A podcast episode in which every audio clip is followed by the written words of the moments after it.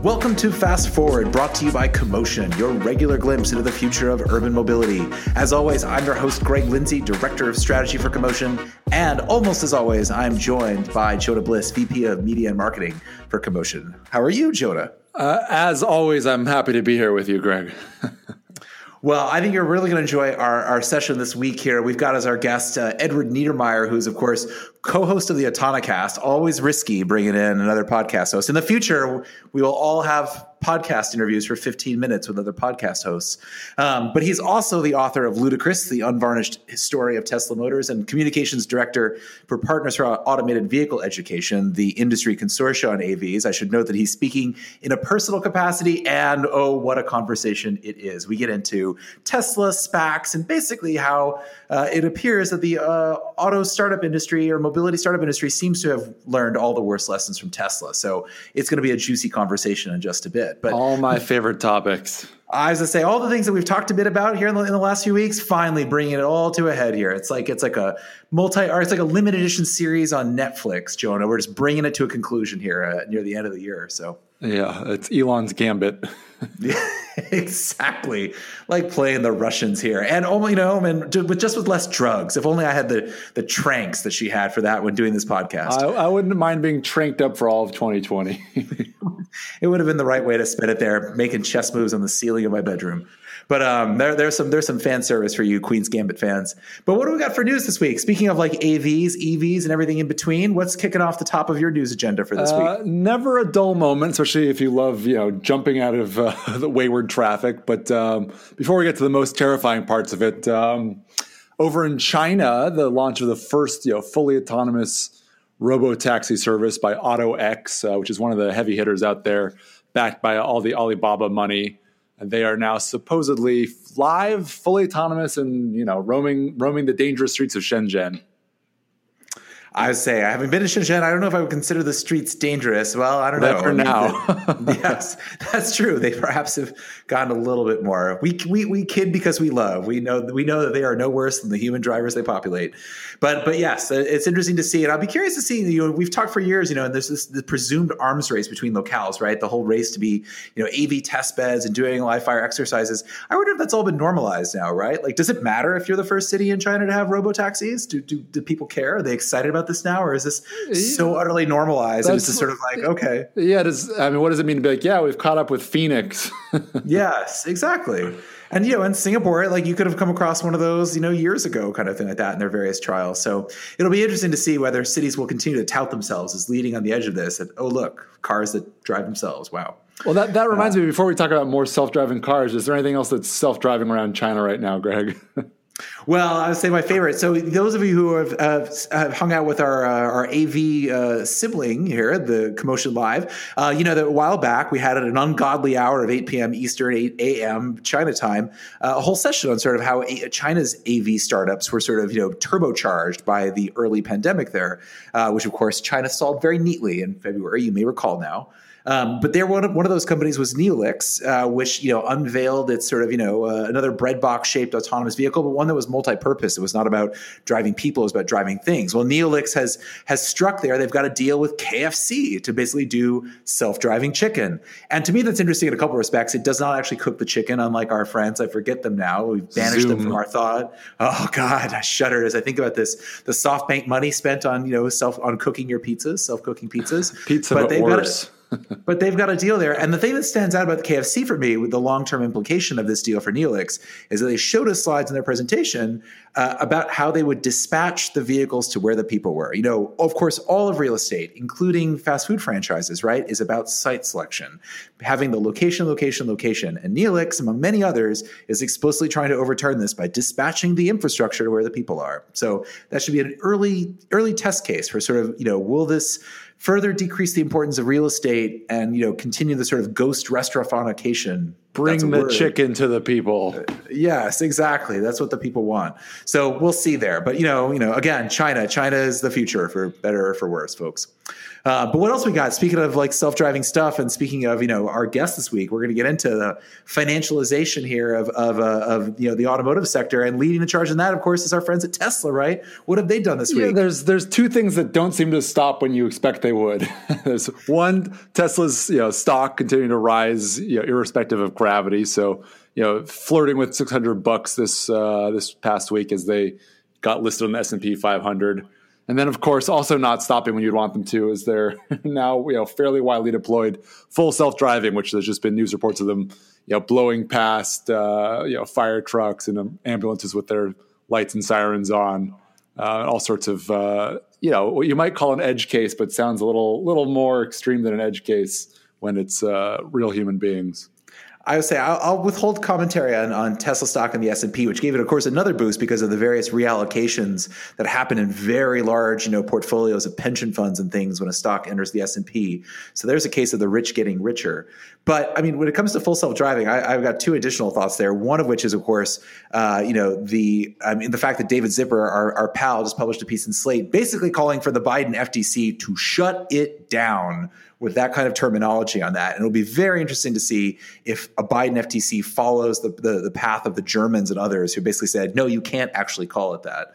And the other that I have was the completely bananas tweet by Robert Scoble, who is, of course, a completely bananas person, uh, basically paying homage to the traffic fatalities of people killed by Tesla software as effectively, you know, debugging the training set, which I think also shows just sort of like how dehumanized we've become to some of the casualties here that by, by this. So I don't know. I mean, I don't have to continue to tear down Scoble on here because the Twitter mobs came for him there, and you know he later sort of walked it back and claimed you know that he was just there for the clicks. But you know, but I, yeah, just just utterly crazy thoughts here by the Tesla fandom on you know on what full self driving actually means. And the short answer, of course, is it's not actually full self driving, but. But what else do we got, Jonah, before I start frothing at the mouth? Before we all get scoblerized. Um, yeah. well, yeah, jumping from AVs to EVs, there were some exciting announcements. Um, on the slightly dorkier side, um, Kia and Hyundai announced their sort of forthcoming 2021 and into the future lineup, which is, I think the interesting thing is that it relies on an 800 volt battery architecture, so kind of allowing for uh, faster charging. That uh, honestly, I think I think I even kind of supersedes what most of like the, the best charging equipment in the U.S. Uh, will support at this moment. So it's a little little future looking. Uh, so for your you know Kona or Soul or Niro of the next generation, you could you know plug that bad boy in and get juiced in just a few minutes.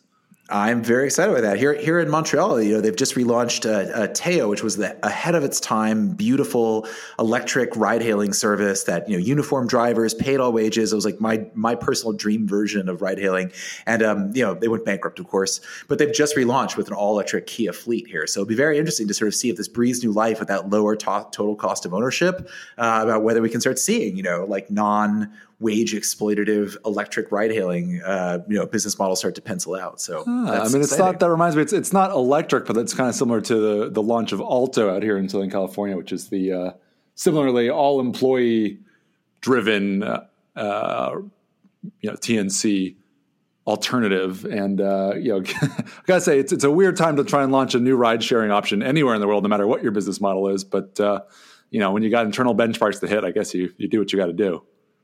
That's true. Well, also there's some more EV news, right? Our friends at Lucid, I think, has a recent announcement. Yeah, our friends at Lucid. Anyone that uh, caught us at CoMotion LA Live a couple weeks ago heard from Peter Rawlinson. Um, no wonder who's so happy. They just finalized their big factory in what Casa Grande, Arizona. So starting off with, I believe, 35,000 cars a year capacity, but uh, supposedly able to ramp up to 400,000 electric cars a year, which makes me think there's going to be more than just uh, lucid dreams coming out of that bad boy. Indeed, they've got the electric SUVs coming there, so you know we'll we'll definitely be hearing more from them for sure. Um, all right, well, beyond automotive, what else we've got? Beyond automotive, I mean, yeah, big big week for other news items. We got uh, SoftBank pouring fresh Vision Fund two money into Flock Freight, San Diego County based um, freight logistics disruptor. Uh, a cool $113.5 million investment at a 500 mil post cap. So congrats to you, Flock. I think you had like 82 followers on Twitter, and so now you've raised, you know, more than like, you know, now now that is quite a metric there. You know, yeah, the the millions per follower metric. Um, On the other hand, um, you know, a little more electrification news. Sydney, Australia, aiming to electrify their entire bus fleet by 2030. Um, and they're also kind of making noise about trying to do this with more domestic manufacturing. Uh, and it's been a, a, rough decade or so for you know automotive or really any sort of transport vehicle manufacturing down under. Um, so this could be an interesting way to try and re re energize that sector uh, with a little bit of government love. Very nice. And you know, meanwhile, what's happening? Is speaking of like alternate realities here, where there's you know pandemics under control, I, I believe China's metros hit another uh, milestone. Yeah, yeah. Um, let's let's start with the the good public transit news, which is of course yeah. not in the U.S. So um, indeed. In Guangzhou, and I'm not going to get the pronunciation right because it's one of those, you know, I'm sure cities of 10 million that I've never heard of, but Zhushou, um, inaugurating two new metro lines and uh, with many, many more on the way in the next couple of years. So just continued growth and investment. Uh, can't can't imagine anything like that over over on yonder parts of the world. but then that was good news. Who wants bad news, Greg? Uh, it feels like we it feels like we end every news segment with you know with more uh, transit bloodbath news here in the United States. But hit me, Jonah. Uh, so today, let's let's think about our our poor friends in D.C. WMATA, their even the best of times beleaguered transit agency, their own sort of you know COVID ridership bloodbath projections, uh, possibly even worse than the New York MTAs. So they're saying they might have to close 19 stations, shut the system down at 9 p.m. at night, and some train lines would only run every 30 minutes, which basically puts you in commuter rail territory. Um, that's that's pretty grim. That's up there with what, what the MTA, of course, has been promising in New York there with similar, you know, self-described doomsday budgets. Um, yes, it is, I would say, that by far the bleakest sector uh, needing a bailout in the United States that is non-public health related has to be transit. And, you know, the consequences will be dire if we decide to dynamite them. I mean, we'll, we'll um, see how much of this is just sort of the boy crying wolf to, you know, scare people into funding them. And, you know, g- given just how unlikely – any sort of substantial bailouts looking. Uh, we'll we'll see what happens when the rubber meets the road. Well, Joe, tell me, we have some good news here before we pivot over to the to the sauciness. One bit of good news. So, uh, NACTO just released a new survey uh, looking at, or not survey, some research looking at micromobility, and that's been kind of a long point of contention. Uh, are these scooter trips replacing things that would otherwise been you know, walking or active transport? Uh, but it looks like, by and large, people that use micromobility would have otherwise taken a personal car or summoned a Uber or Lyft. So they looked at a broad swath of different cities across the country, some very transit friendly, some not. And 45% of micromobility trips would have otherwise been in a personal car or ride hail. Uh, and only you know 9% would have been transit, 28% walking, which is still you know a decent amount, but uh, and 18% wouldn't have otherwise taken the trip. So in a way, it's still increasing utility by and large replacing vehicle trips. So I think we can count this up as a win for our scooter friends. Very nice. I say I'm, I'm, I'm generally a fan of micromobility. I know there are many who are not, uh, but I see its potential. But this does have a sort of a logic of a old lady who swallowed a fly and then swallowed a spider to catch the fly and swallowed the cat to catch the spider. I'm curious to see how many more modes we'll have to release here until we finally tame all of our externalities. Uh, spoken spoken like someone that has a couple young children at home. In, indeed, thinking of the, the illustrated version that I'll be reading to the three year old later tonight. Um, well, with that, I've teased it long enough here, but I'm, I'm very excited to welcome out our guest, uh, uh, Ed Niedermeyer. If you know him on Twitter, he's Tweetermeyer, uh, where there's no shortage of takes. And so, uh, having seen a recent discussion he has, uh, you know, about basically sort of like what's going on with SPAC mania and the fact that the OEMs can't catch a break, uh, we invited Ed on to sort of further explicate that logic. So, so without further ado, welcome Ed Niedermeyer. Thanks for joining us, Ed. Yeah, uh, thanks for having me. I'm really happy to be here. Well, I say it's, it's always risky having another podcast host on one's podcast because, like, you know, you, you risk crossing the streams here. Um, but we definitely want to have you on. We're overdue, and partly because you had some interesting recent tweets about the uh, the ongoing mania of like EV startup culture. And I was particularly taken by your point that you know that General Motors, right, which has been investing heavily in in acquiring Cruise and making these investments in battery technology, everything else has seen its stock stagnate And then you have something like Nikola, of course, which is building this huge valuation despite some shady tactics. And yeah, it starts to point to like the crazy incentives that are happening throughout the EV market, of course. And I'd love to ask you some thoughts on SPACs as well. And I guess I'm, I'm curious as a, as a first question about your sort of your view on the sector. I mean, obviously you don't speak for PAVE and its members, and you have thoughts, of course, on Tesla, which we can come to as well. But you know, how much longer can this last? Right? Is, is like the music going to stop soon, or or what's going to happen with all these SPACs and everything else that's going on?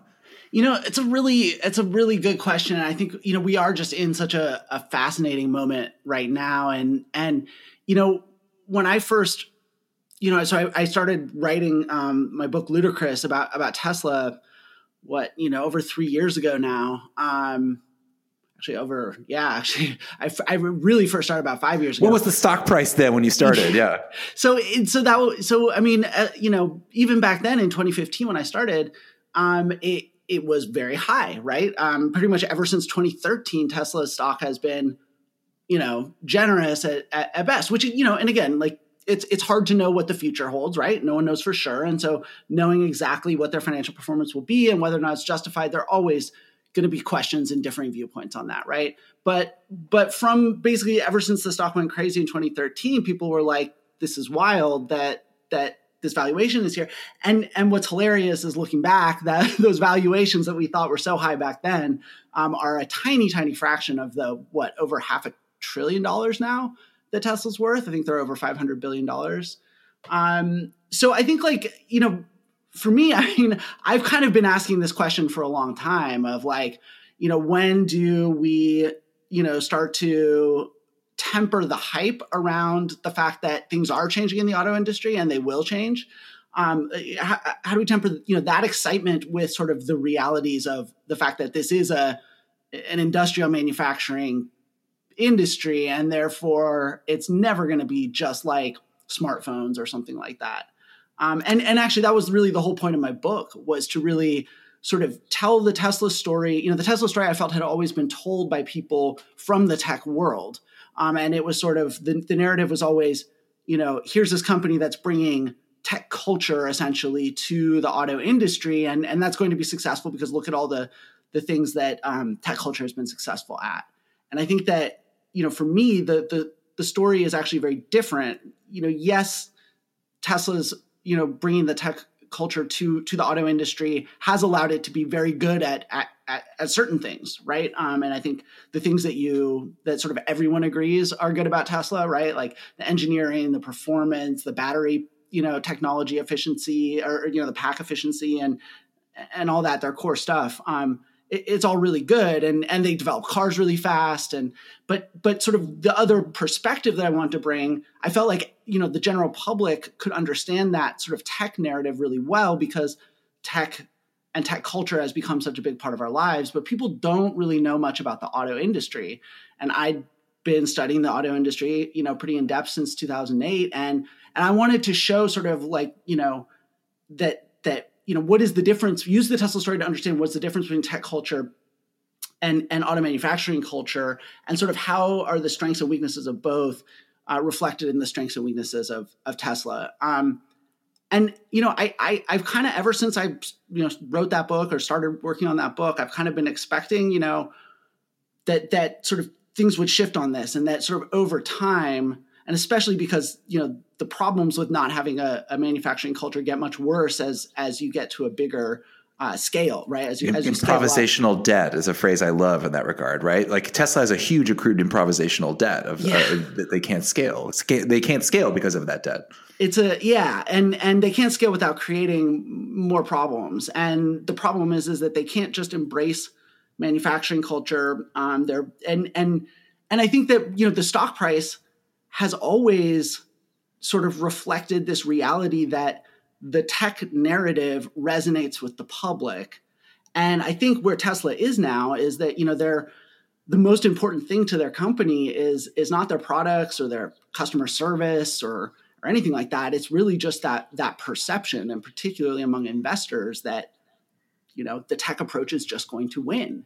And so they've kind of keep having to double down on it. And um, and I think what, you know, one of the really interesting things is what we're also learning now is not just that, you know that's not so good for manufacturing. It's also really not a good approach to uh, autonomous driving or really safety critical, uh, uh, you know, automation development either. Um, but again, when when the public sort of cottons onto this stuff, like I don't know, I've been asking myself for years, and I guess we'll see.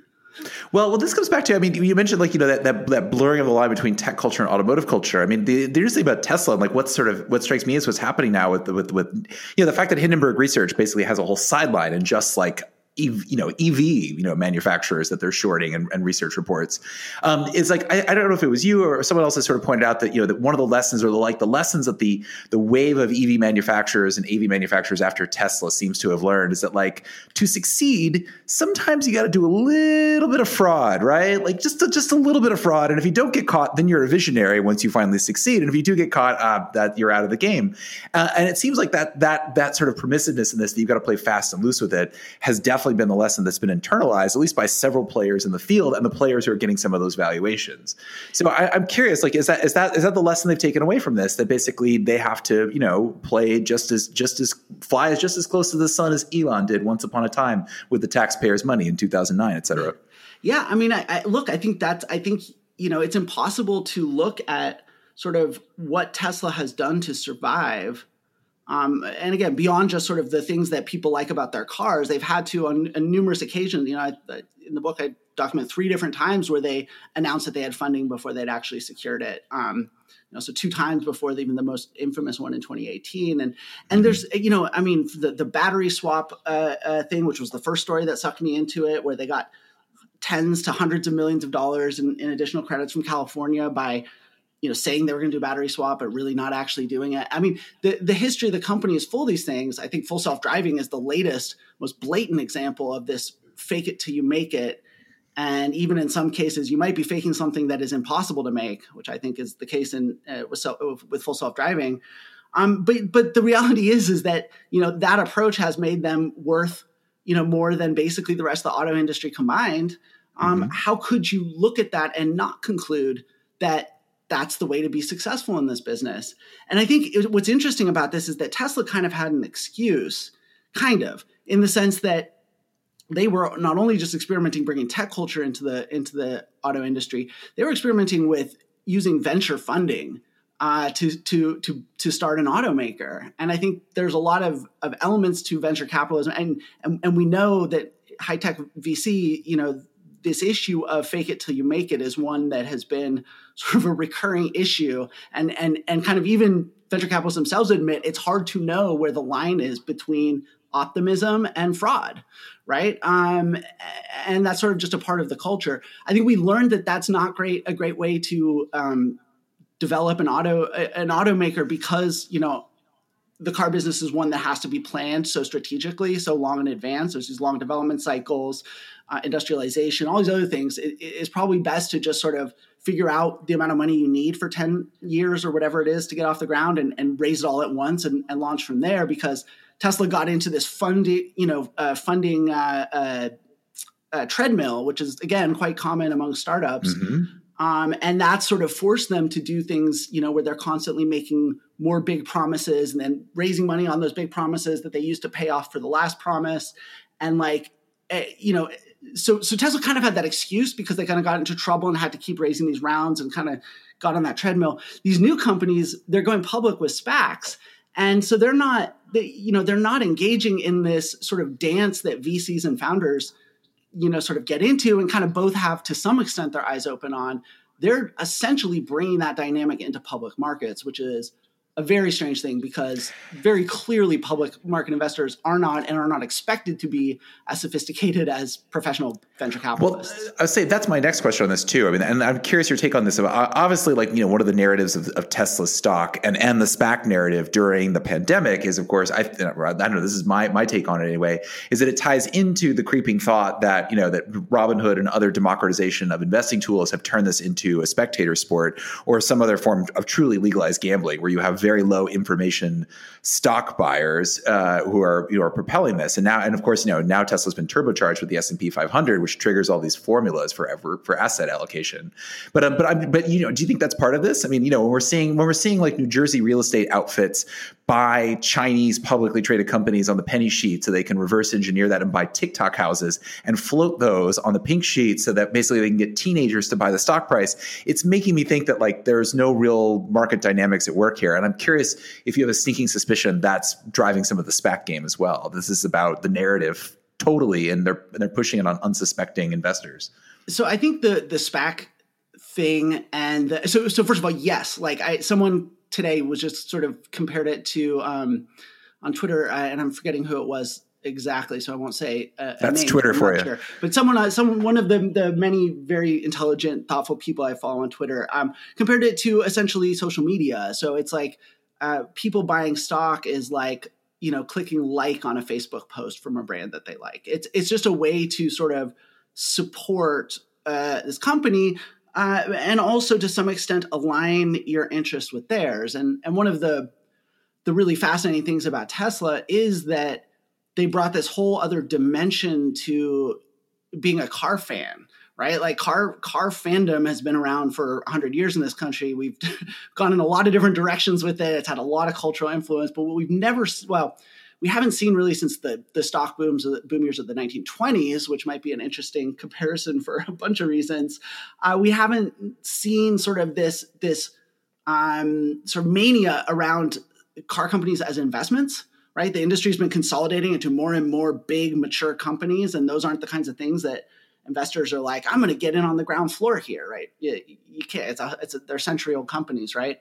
Um, but with this new crop of startups, now all of a sudden we have this environment where they might not have a car that you can buy, um, but you can still be a fan by buying their stock and by you know then repeating their narratives. And so I think that's a really fascinating phenomenon, especially when it gets tangled up in the um, sort of internet's and social media sort of tendency to kind of extreme uh, uh, drive things to the extremes, polarize, right, and, and radicalize, um, which we know from a bunch of different things. But but but the SPAC thing, I mean, I think this. So so I think yeah. So so Tesla created this new way of relating to cars and car companies and the car space, um, mm-hmm. which is more like how kind of people in the tech sector related to the rest of the tech sector. Um, and uh, you know, I th- and I think, but I think that with the SPACs, I think that's it's a lot of it is just sort of a symbol uh, or, or, a reflection of how far out of control this whole Tesla phenomenon has got and the narratives around mm-hmm. it have gotten. Right? It's yeah, the, the the valuation itself is crazy, but but it's been so effective at, at pumping up this valuation in a way that is totally independent from the the realities of the business itself. Um, that that you know why wouldn't people just sort of follow on in this and and what's really interesting to me is that you know yeah there are definitely some you know questionable companies that are are going public and and getting you know their valuations are growing Nikola obviously is the most notorious of those um, but there's also really good ones too right i mean there are companies that i think and and with all of them you know mm-hmm. we'll have to see exactly how it pans out but like you know i think of a company company like rivian as being kind of a really good example of what I was sort of the point of, of the book that I, uh, uh, Ludicrous about Tesla, which is, you know, the successful companies are going to be the ones who bring the good aspects of the tech sector and, and tech culture uh, to cars while also respecting, um, you know, and balancing that with uh, the culture that's been successful and refined over a century of, of manufacturing and managing big car companies. And so, so you have this weird mix in this SPAC world of of companies I think are like post Tesla in a positive way, where they've they've internalized the, the the lessons of what to do, but also what not to do from Tesla.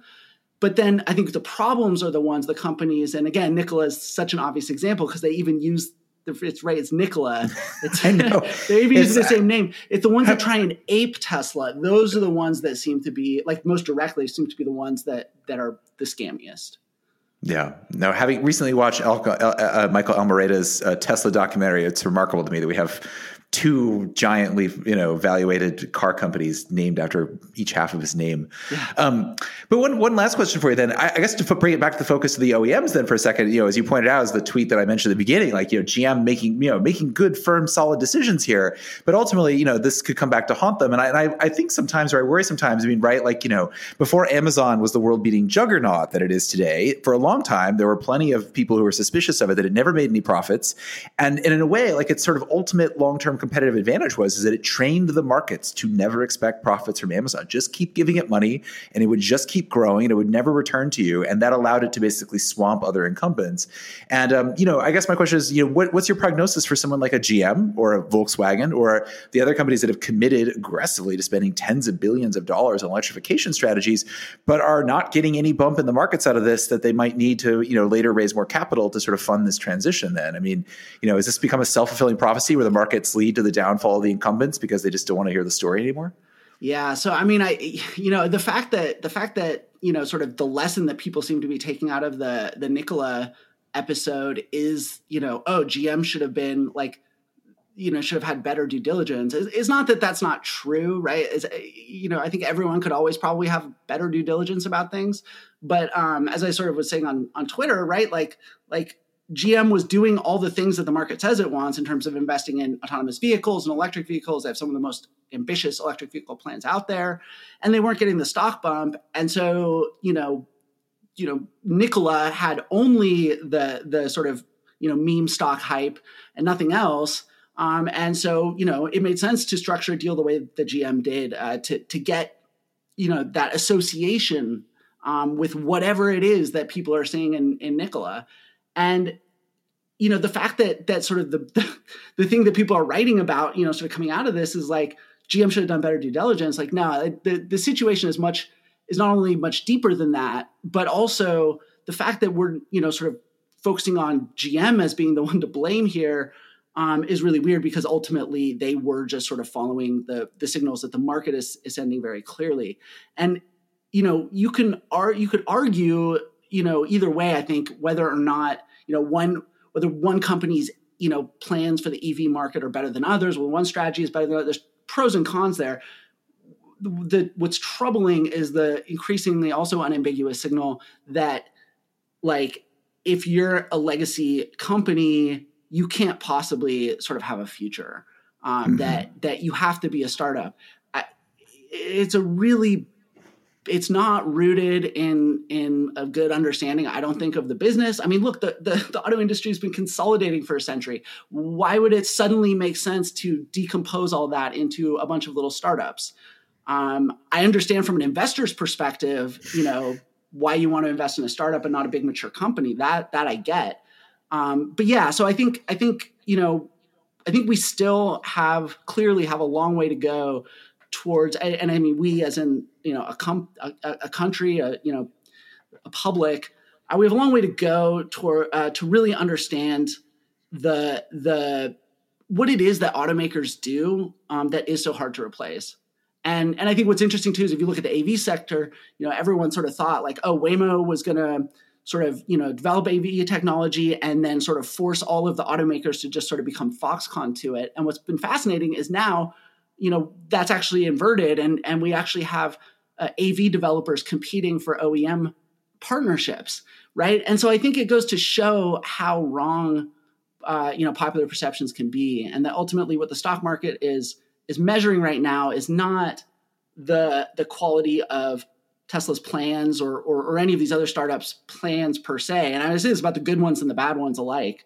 I don't think that's what the stock market is measuring. I think the stock market is measuring the extent to which American public just is totally out of touch with with what works in cars and what matters in cars and what doesn't uh, in, the car business. Um, and so, yes, there's change coming, but the fund this was still going to be fundamentally a, an industrial manufacturing business. And um, you know, again, you have to temper that. You know, what's worked for the last hundred years with with tech culture because clearly that's becoming a bigger part of that business. But but you know, it's going to be about balancing those two. It's not one or the other. Um, and what I what I see just coming out of the the sort of investment phenomenon is just you know it's kind of a game for people and it's a game that's based on this idea that everyone gets tech narratives. Um, and and so you know they have these these narratives that are just simple to understand, and and people respond to them, and people know that everyone else is going to respond to them, um, and you know it's all happening in the shadow of the iPhone, which has completely transformed our lives in ten years. So it's understandable why everyone thinks all this stuff, but the reality is is uh, you know yeah, these these are perception. We're in the realm of perception here, and and what it is that gets us back into the realm of reality, I don't know. But historically, it's not um, a comfortable process to come back to reality. That a, a sobering thought to conclude with. Thank you so much for joining us, Ed. Absolutely, it's my pleasure. You know, Jonah, it's not just the, like the intersection of tech culture and classic manufacturing, right? It's the it's the financialization element that's been added to this, right? It's the it's the fact that like now we have Wall Street and game gamified financialization. These crazy dynamics are being you know piled upon this and like i shudder to think what's going to happen to you know the good real world assets of somebody like I can't believe I'm feeling sympathetic for like General Motors and Volkswagen, but like you know they're they're here to actually just produce cars. I, mean, I don't know. Maybe there's a sort of burn it all down Jokerified element that that thinks it'll be a good thing if SPACs bring down the automotive sector. But uh, I imagine there's a lot of people who are going to get hurt by this when this stuff finally unwinds. Get Mary Barra on TikTok. that might be the secret there. I mean, the Chinese will soon have all of her secrets, but if they don't have them all now from the GM SAIC tie up, I mean, I don't know what else there is to give. So maybe that's yeah. probably a good idea. well, in any case, that, that brings us to the end of this week's episode. Um, once again, thank you all for listening. We will be back next week with a new episode. Uh, we haven't figured out our holiday posting schedule yet, but we're going to carry this through uh, until, you know, just like everything else I've seen, until an unreasonably late period. With just like we're all working longer hours, we're all going deeper to the year. So you know, I think you can expect an episode maybe maybe December 21st, uh, maybe later after that. We'll see how Joan and I feel in the office. in the office. in the office. But until then, listeners, thank you so much for joining us. Take care, stay safe, stay healthy, and we'll be back next week.